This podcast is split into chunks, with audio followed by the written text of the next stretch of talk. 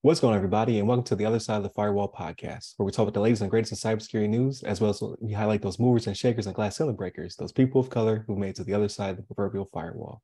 My name is Ryan Williams, and as always, I'm joined by Shannon Times. What's up? What's going on? And despite the minor flub on the intro, please like, share, subscribe. Trying to plus those numbers up. So I think we're roughly at 210 subscribers on YouTube. So those rookie numbers, we got to get them up. Like I want 500 by the end of the year is what we're going for.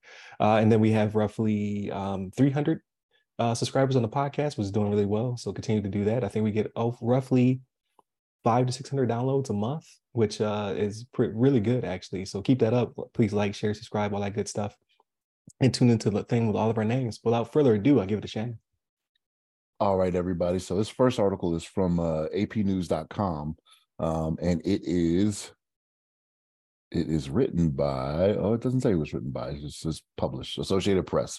But cybersecurity labeling for smart devices aims to help people choose those less vulnerable to hacking. So we've talked about this on the show before, right? Like it's those devices that nobody really thinks about, right? It's the Internet of Things. You're not thinking about your Ring camera, your security camera, your baby monitors and things of that nature. And we even touched on this a little bit last week, talking a little bit about that stuff. But the current administration, though, is trying to get ahead of this, right? So they realize that this is an issue, and they see all that's going on with these things being vulnerable and being the footholds that people get into people's networks and even to like business networks, right? We've seen it.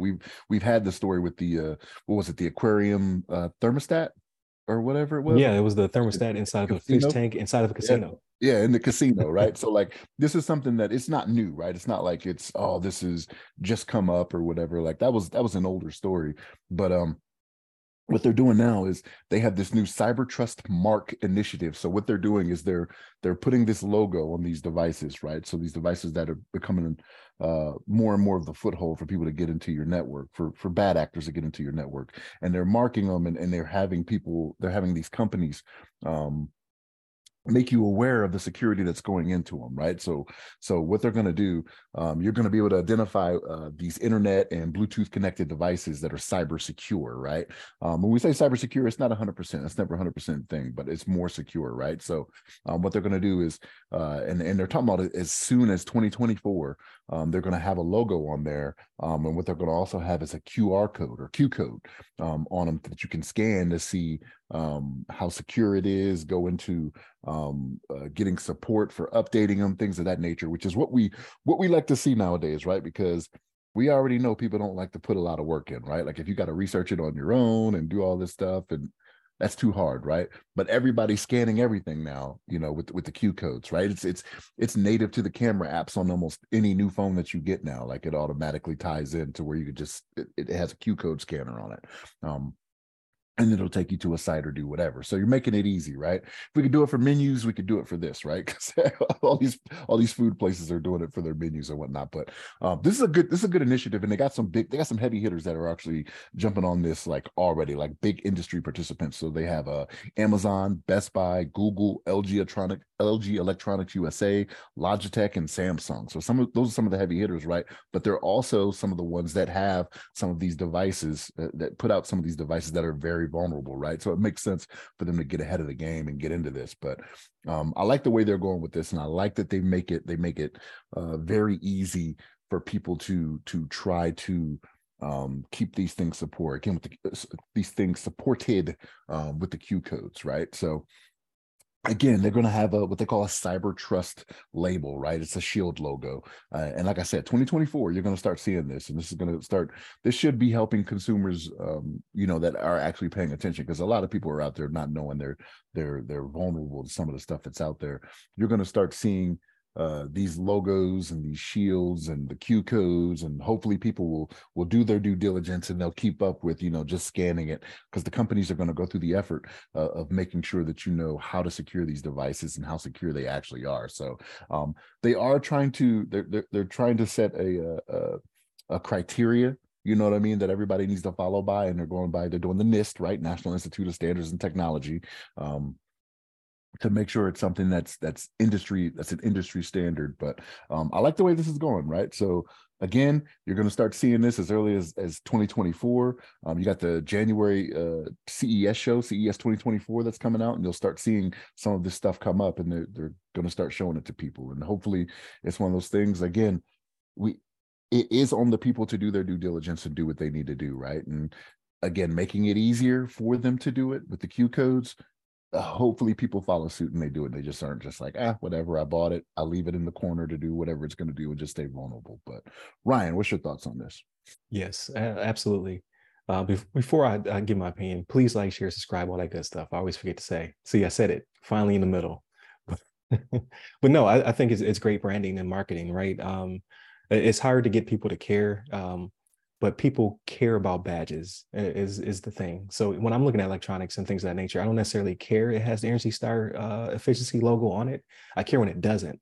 So I'm just like, that's weird. Like, is this knockoff? Is this like not a proper product? So it's the getting people used to seeing a brand or seeing a badge, and then the absence of it will lead people to think about it. Like, I don't know if I want that product. Like, why is it missing this, right? And then you have the heavy hitters like Amazon pushing it. So Amazon makes everything super user-friendly. So there'll be some kind of link where you can click it and they'll explain to you what the badge means. I'm sure that they'll, because Amazon always has their favorites or the best bought on Amazon type branding as well. So I think it'll lead people down the rabbit hole to believe that the absence of this thing means that the product is inferior or some sort, or not proper, which at the end of the day, if I can't get you to understand what IoT device is or how the internet is impactful to your household, at least I can kind of brainwash you into believing that this is necessary and that you're getting a product that's inferior or less valuable without the badge being there. So I'll take it. If that's what's going to help secure people, I'll take what I can get. And I like that it's being pushed by the FCC and NIST. So that it will be an actual standard that big companies will fall in line first, and then their subsidiaries or the lesser, the great values, the Kirklands, will follow suit, right? Is the hope. So I'm all for it. And then it being right around the corner in 2024 is not bad at all. And I watch CES every year, so I'm that type of person where I want to see the latest and greatest technology, whether it be things that will actually be released or just things that are being thought of, right? So I watch that type of stuff. So seeing it there leads me to believe that you're going to see it everywhere by the end of 2024. So I'm all for it. I like the psychological aspect you put out there, and you know what? I think I've been played like that too, and I didn't realize. Yeah. You're like, I don't know about this. Something's wrong. Yes, like if I don't see like the different things on there, like the different badges for things, you're right. Like I was a pawn in this game, and I didn't even realize it. I hate to put it out there like that, but at the end of the day, if you want people to comply or do what is necessary for them to be protected, you have to use psychology, you have to use marketing behind it to get them to do it. It's unfortunate, but that's everything. Politics, sports, branding is key. So it being a brand on the product, I think, will push it further than people like you and I trying to preach the good gospel of why this is important. They'll tune us out, but if they're missing a badge, they're like, I'll pay 99 more cents or whatever to make sure it has all the badges. It's fully complete, right? So yeah, I'll take it.